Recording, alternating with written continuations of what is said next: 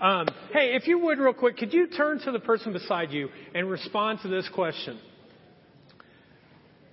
What this week was the time that you were most alive? Okay? This week, when were you most alive? Maybe it was hanging out with family. Maybe it was hanging out with some friends. Maybe it was at work. Maybe it was when we were worshiping this morning. Maybe some of you are still waiting to see that moment come, you know? But whatever it is, if you could just turn to the person beside you real quick, what uh, has made you most alive? What moment during your week were you most alive? Okay? Go.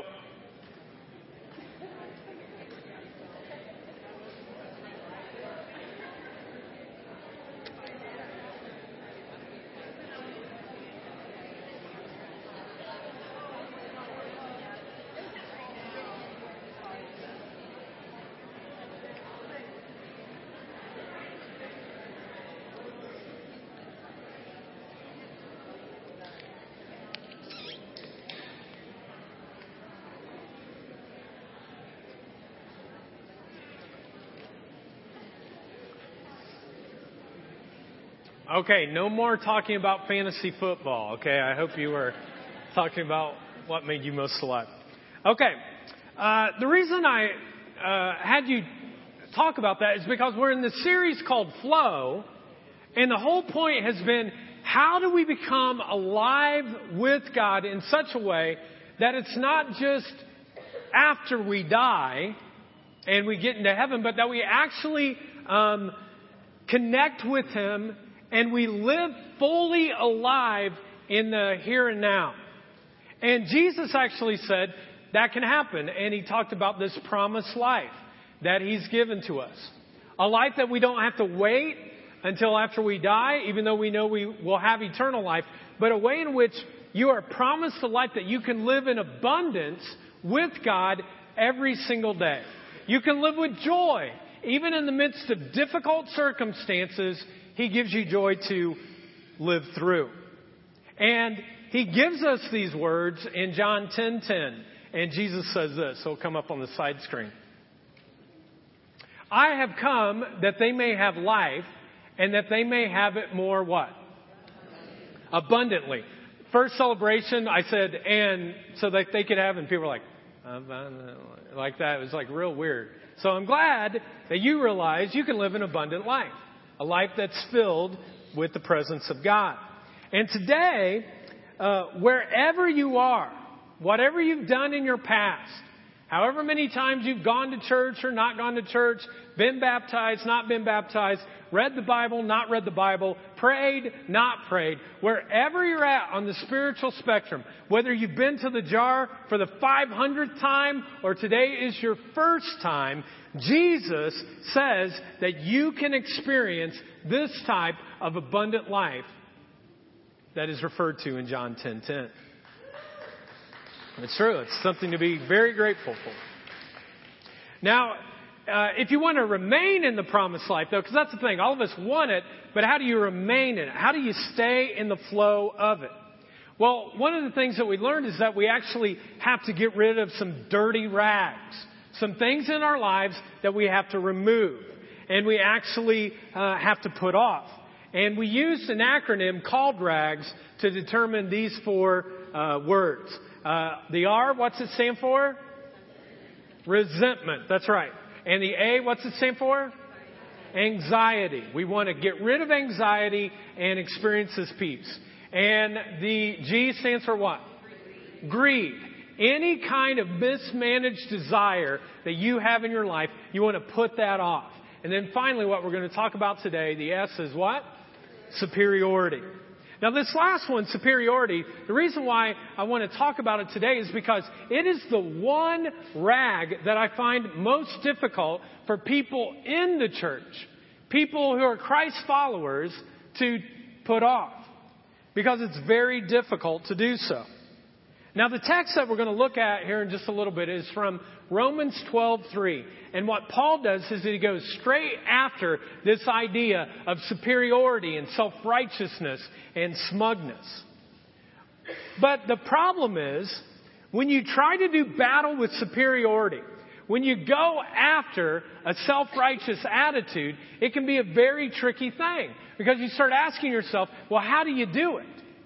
I mean, just think about it. If you say, hey, I want to become more humble, and then all of a sudden you succeed, and you actually become more humble, then all of a sudden you're like, hey, I'm more humble. well, when that happens, then that leads itself to what? Superiority or an attitude of pridefulness.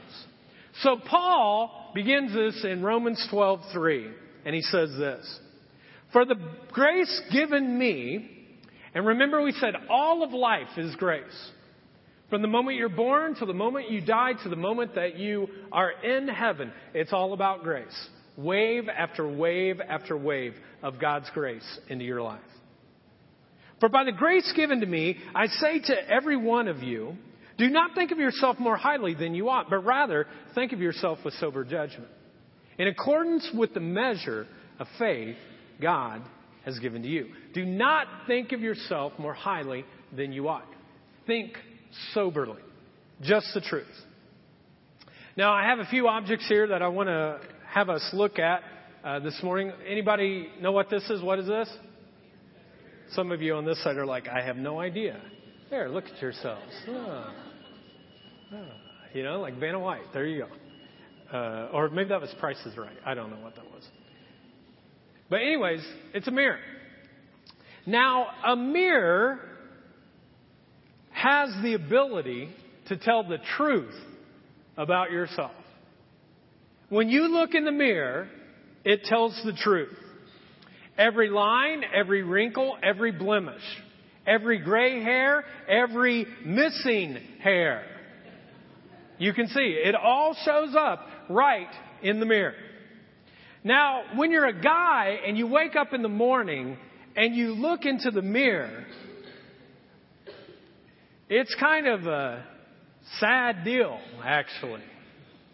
It's a sobering thing. Now, women, on the other hand, they have many options to like upgrade their face. You know? Uh, men, unfortunately, we don't have that. For instance, think about some of the products that women wear. Concealer. Think about it. Concealer. You put it on. Why? So that you conceal what is already there.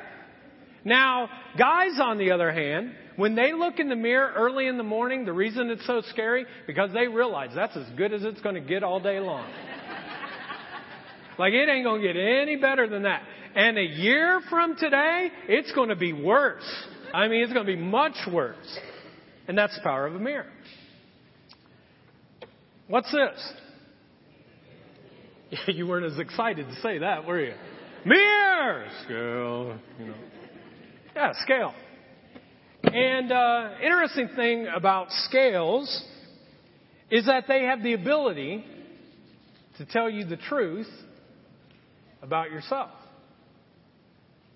Now, we often try to finesse ourselves, though, as we go to a scale. Have you ever noticed people when you go to the doctor and they're like, uh, we have to weigh you? They're like, great, I can't wait.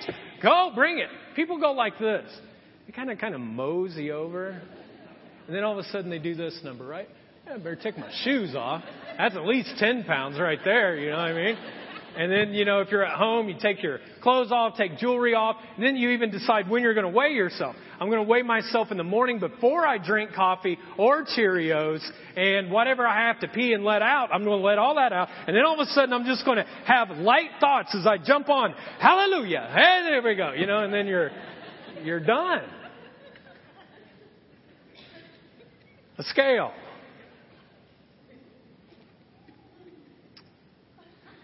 Anybody know what this is? Yeah, an x-ray. And an x-ray has the ability to tell the truth about yourself. If you want to be healthy, if you go in for an examination, it might be an x-ray, it might be an MRI, but both of those things, what they do is they look beyond the surface of who you are, and it actually goes to the deepest part of you to try to find out, hey, is there a problem here? Otherwise, you would never know about it. If you want to be healthy, sometimes you have to go get an x-ray. You have to get an exam. Now here's what I was thinking about all of these three objects. A mirror, a scale, and an x-ray. What if there was a mirror that when you looked into it, you saw every single blemish and wrinkle that was in your soul? Would you look? What if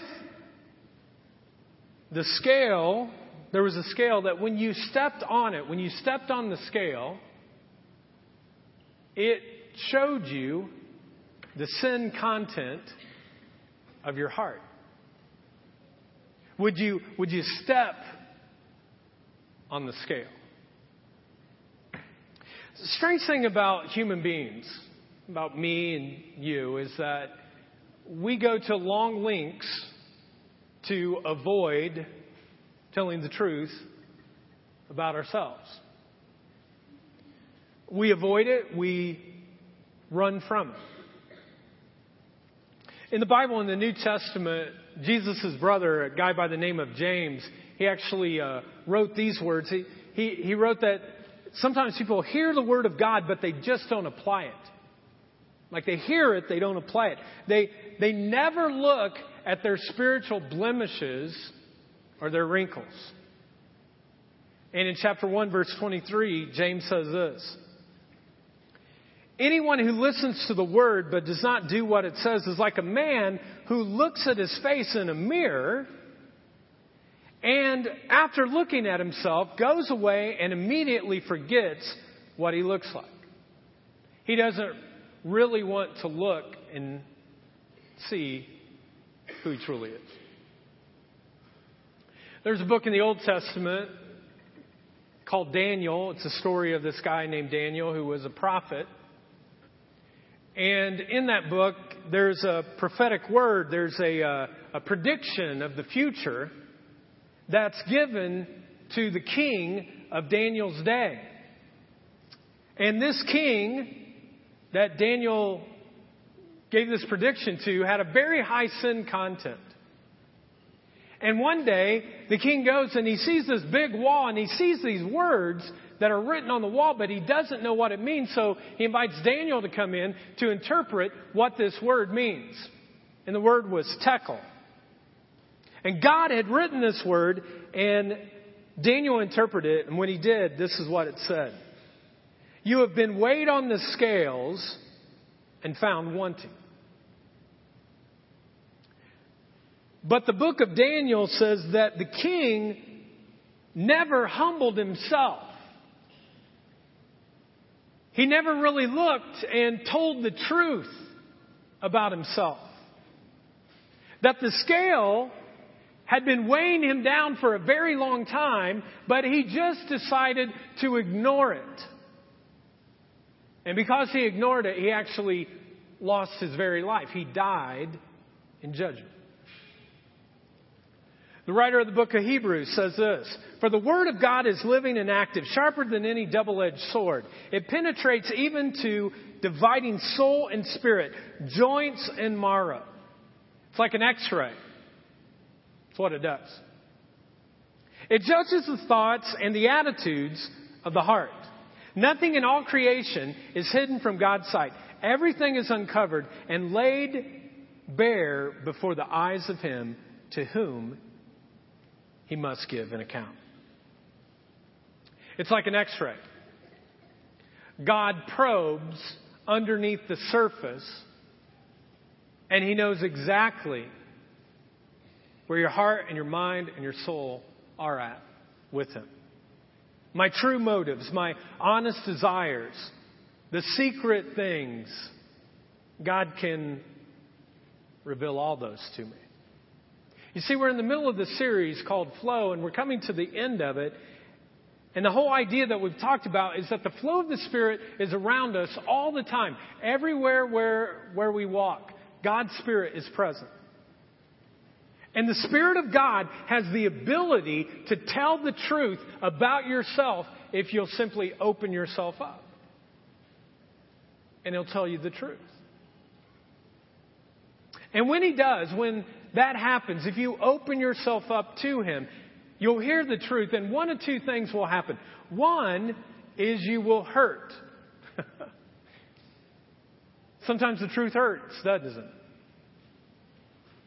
When you look in the mirror, when you step on the scale, when you get an x ray, it hurts. The second thing is, though, you will grow. Because every time truth comes into our life and we receive it and we accept it, we grow. And the big question of life for you and me and all human beings is this which do you want more in life, to avoid hurting or to pursue growing?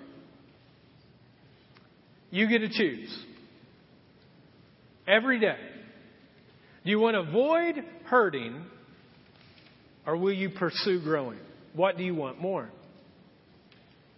Are you willing to look in the mirror, step on the scale, submit to the x ray? Now, those of you who are a part of Celebrate Recovery or you've ever been a part of Celebrate Recovery, it's right up there. We have this big banner Thursdays at 7 o'clock. It meets right here for all life's hurts, habits, and hangups. And some of you are hurting right now. You got habits. You have hangups. You're just not going. And you just keep on hurting. You just keep hurting and hurting and hurting. But if you took a step towards growth, your life could change.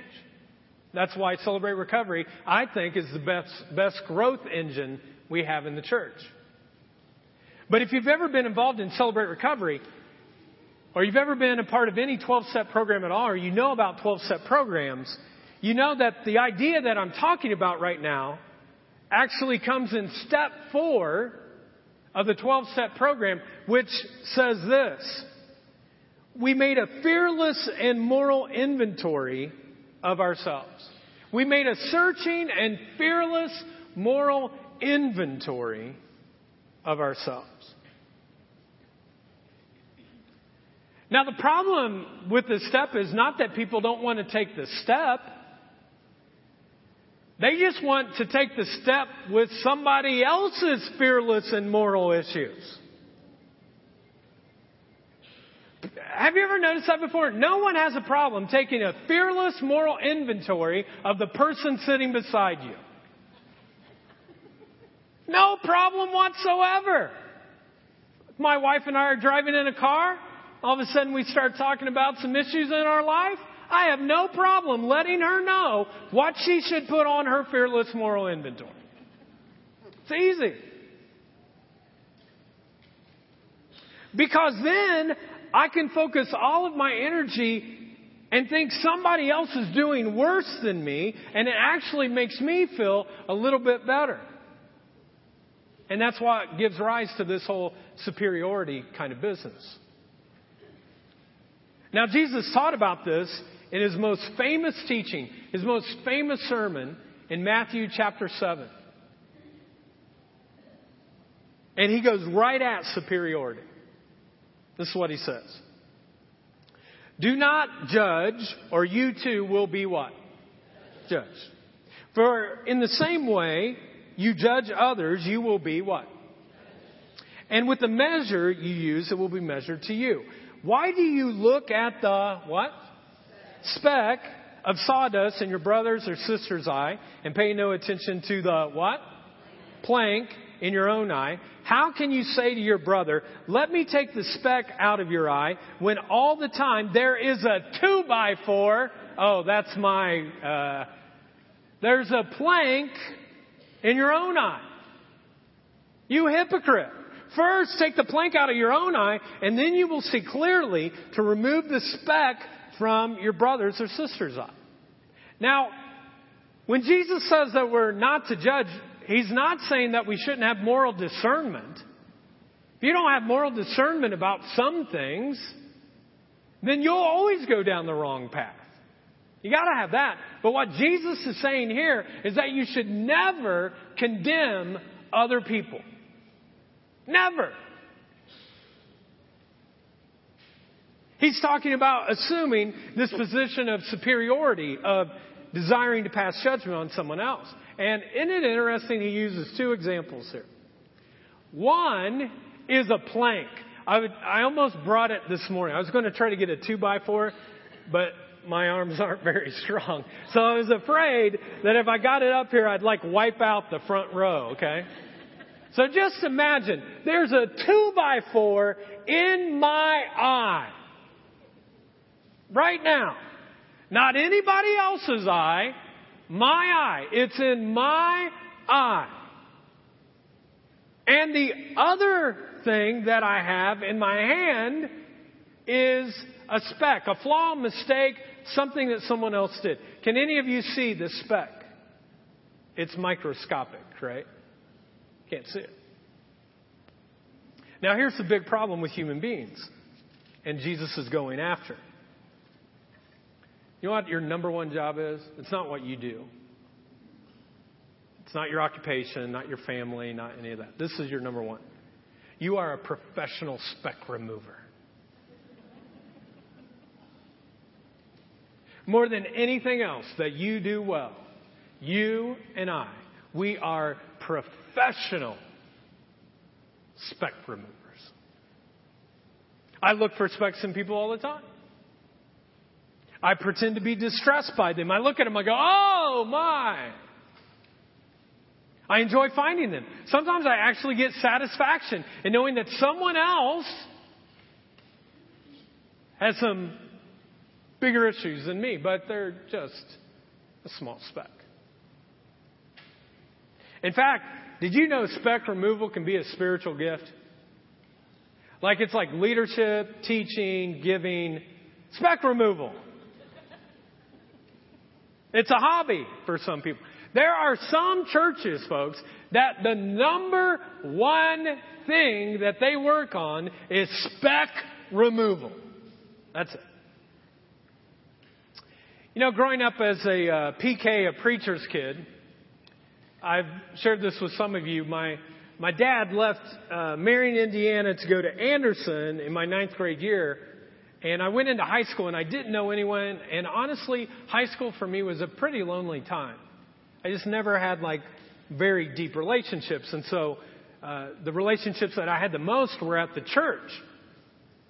And so I was kind of a weird kid because some of you are like, you're still weird, dude, you know, and you're still a kid. No, no.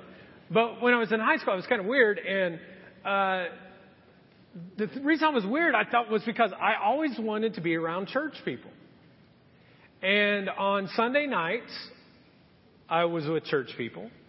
Sunday mornings, I was with church people. Thursday nights, I was with church people. Wednesday nights, I was with church people.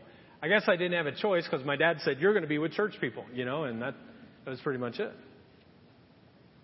Well, I was so weird that on Sunday nights I typically would go to the Bible study that my dad taught in the chapel of the church because I wanted to learn more about God. And one day I walked in and I had a baseball cap on. And I walked in and I sat down and I was the only person under 50 who was there. And the other 10 people were over 50. And my dad was teaching and he was doing his kind of thing. And then, you know, kind of like after the whole beginning of the Bible study, we broke up into groups, and I still had my baseball cap up. And Betty came to me, and Betty went like this You take that hat off. It is disrespectful to God. Take it off. Now, I'd love to say that I was very humble and a Christ follower at that time. And I just took my hat off and let it go. No, no big deal. But I looked up at her and I go, no! I'm not taking it off. Well, she had the audacity to kind of go to my dad then and say, well, aren't you going to do something? Aren't you going to at least make him take that off? And my dad, being cool enough, was like, no, I'm not going to make him take it off. He's the only one under 50 at a Bible study. I hope they all wear baseball caps. You know what I mean? Let them come. Now, here's the point, folks. It is not about the theology of whether or not a man should wear something on his head or not wear something on his head. That's another battle. Theologically, I just don't think it's the crux of why Jesus died on the cross. But I do want to talk about this issue of appearance. And here are two ways that you can think about the appearance issue. One, I grew up in a church in which appearance was a very important thing when you walked into church. And I'd love to say that I was the only one ever in the six years or so that I attended that church that ever got called out for wearing something that wasn't appropriate, but I wasn't. There were multiple people that were, and I can remember people going, why don't people know how to dress more appropriately when they come to church? What's the matter with them? And those are logical kinds of thoughts. It's not irrational, it's logical. But there's another way that you can think about this issue.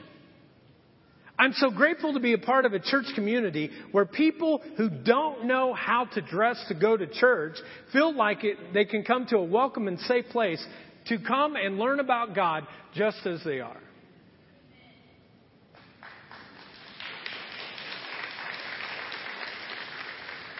And since the very first days of the jar, we've just never had a dress code. And I'm so grateful. Like, I'm grateful. Not because I'm the pastor, but because I'm a partner of this church.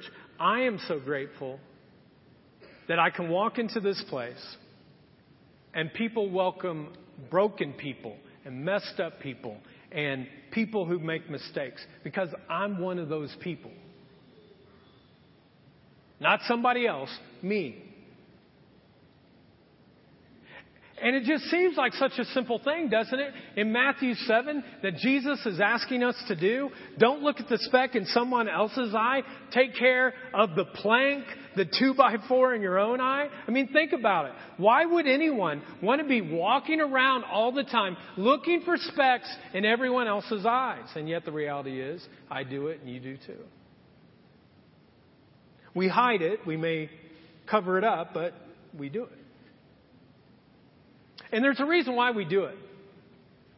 There's a dynamic in the field of social uh, psychology that's called the self serving bias. That's what it's called the self serving bias. And basically, this is what it means it's a tendency to take too much credit for my success and too little responsibility for my failures, and then I just live in a state of self delusion. Anyone have this? Oh, you're all holy this morning, I guess. Know. It serves my ego, it serves my need to feel good about myself. So what I do is I walk through life in this world of self-delusion, thinking about my character and my competency in a very different way. Now this tendency, it was not only taught by Jesus, and the biblical writers, but it's actually been researched a lot by different social psychologists. For instance, they researched automobile drivers, and this is what they found out.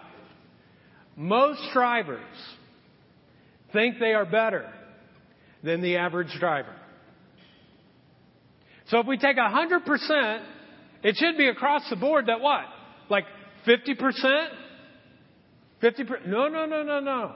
Most people, even the people who are like in the hospital and they caused the crash, they still think they're better than the average driver. How about pastors? Great study I found. You know, I almost didn't put it in, but let's be transparent. 90% of all pastors rated themselves that they were above average in teaching and preaching. 90%. And these are the same people that have to teach on Romans 12:3. Do not think of yourself more highly than you ought to. That's messed up.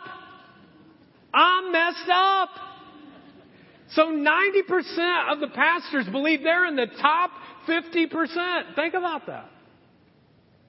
How about marriages? Consistently, both spouses typically are like, I do more than 50% of the work. They both believe that. They both believe that they're doing more than 50% of the work.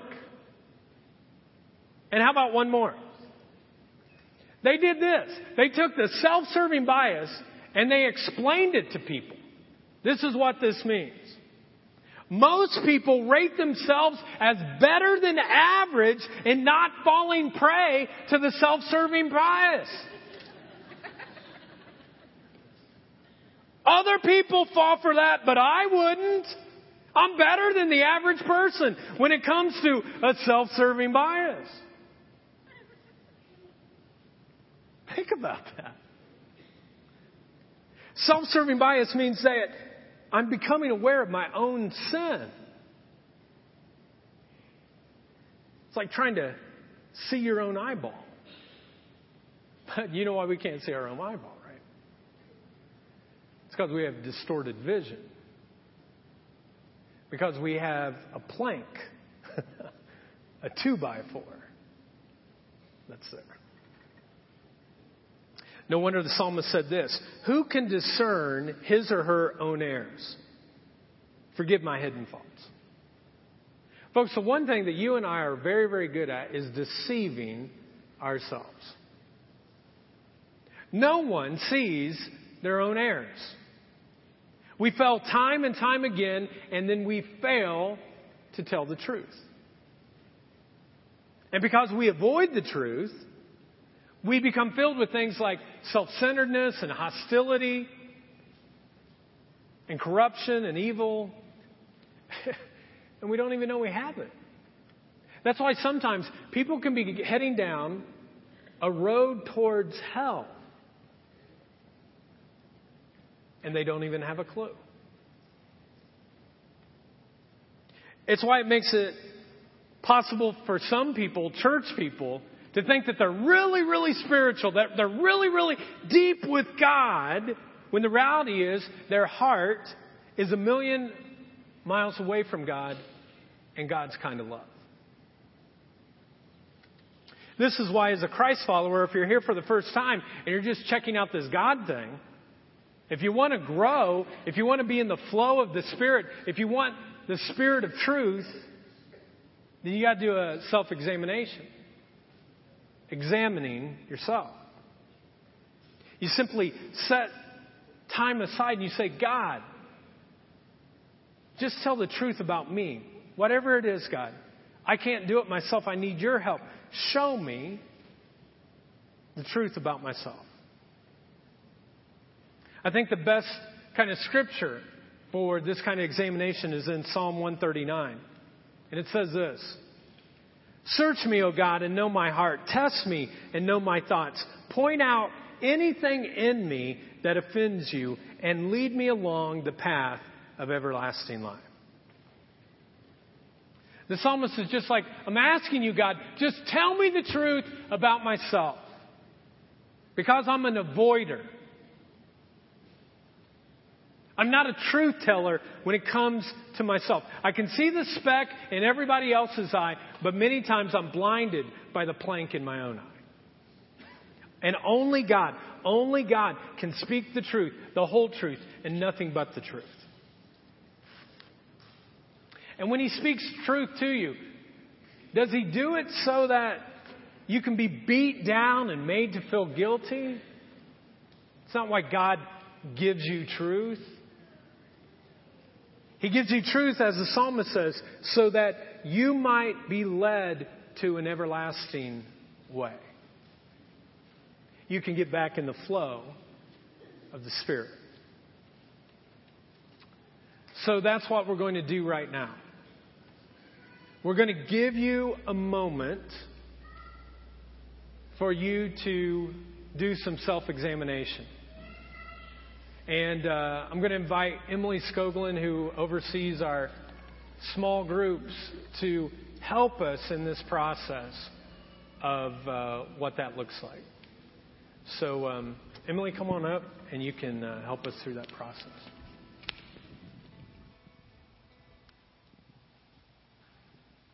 Throughout this series, Chris has been teaching us about barriers that block the flow of the Holy Spirit from flowing in our lives.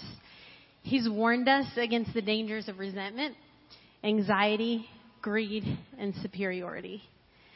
And I wonder today if many of you, like me, have been tirelessly trying to overcome these barriers in your life. Maybe for some of you, you have the, the desire deep inside of you that you really want to forgive that person that hurt you. But no matter how hard you try, the image of what they did just keeps replaying over and over in your head, and you can't let it go. Or maybe you've been trying so hard to rein in your anger, but you find yourself losing control again and again. Or maybe for some of you, you're battling anxiety. And it doesn't matter how many logical reasons you give yourself or how much you try to surround yourself by distractions, you can't take your mind off of all of those worries. Or maybe for some of you, you've been giving into desires that you know are not from God. And you've even started to take steps down that wrong path. And no matter how hard you try, you just can't turn yourself around and start walking in the right direction. Or as you listen to Chris teach today, maybe you finally realize that there is a spirit of superiority inside of you that you never even realized you had. I think we come to a time where we realize we can't be good on our own. We can't be good enough. We can't do the right thing by ourselves. Our human efforts fall short. There was a man in the Bible named Isaiah, and he described it this way. He said, We are all infected and impure with sin. When we display our righteous deeds, they are nothing but filthy rags. And you know, our human attempts to overcome our sins and our failures and the things we do wrong, they're about as useless as a dirty rag. They're not going to get anything clean. But there is hope. There is hope because even though we are powerless, we have no power in our own strength to overcome these things, there is power in the name of Jesus. And there is power in the Holy Spirit who is here right now in this room, and He can help us to overcome those things in our life. So I want to challenge you today to take a look deep inside of yourself and ask, what is my dirty rag? What is the attitude in my life that is blocking the Holy Spirit from flowing through me? you all should have received a rag when you came in today, a blue rag. And if you didn't, raise your hand, and uh, we'll make sure one of our greeters get that for you. And then you should have a marker either on your chair or on a chair beside you. And I want you today to write down a word that represents the dirty rag in your life. I've already done this and my dirty rag is anxiety. And anxiety is something that I have fought and battled for a long time. And today I want to make a commitment that I'm going to stop fighting anxiety on my own and I'm going to let God fight for me. And so today my question for you is what is your dirty rag? What is that sin that you just can't overcome on your own? So I want you to take a minute now and quiet yourself before God. And I just want you to listen to his voice and ask him, God, what is the dirty rag that's inside of me? And then I want you to take your marker and write one word that represents that rag. It could be resentment, anxiety, greed, or superiority, or it might be something that I didn't even say, another struggle in your life. So I want you to go ahead and take a minute right now to ask God what your dirty rag is and write down that word.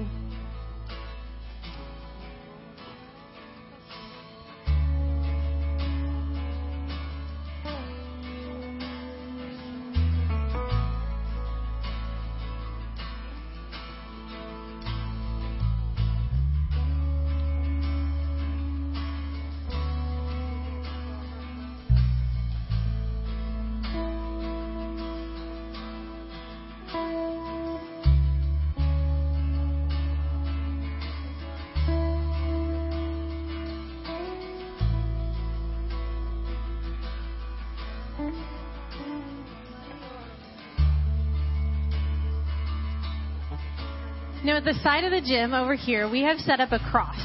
And this cross represents the power of Jesus, not only to overcome death, but also to overcome the dirty rags that are in our lives.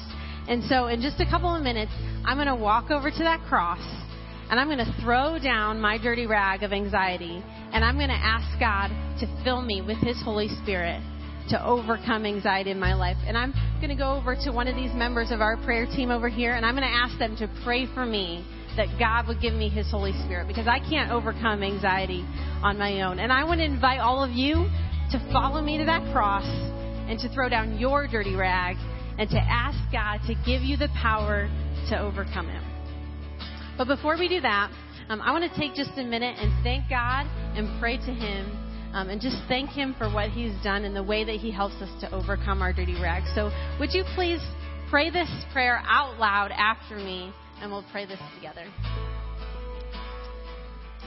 God, thank you for giving me the Holy Spirit. to overcome this dirty rag. Overcome this dirty rag. Thank you that I don't have to do this Thank you that I don't have to do this on my own. On my own. Thank you for sending me wave after wave Thank you for sending me wave after wave of your love and grace. of your love and grace. Amen. Amen. Now, if you're like me and you want to be free from this dirty rag, I invite you right now. I'm going to walk over to that cross to follow me and throw down your dirty rag. And if you want someone to pray with you, just stand in front of one of our prayer team members and they would love to pray with you. Take your time and then we're going to come back together and we're going to sing another song and just worship and praise God together. So I invite you right now to follow me to the cross.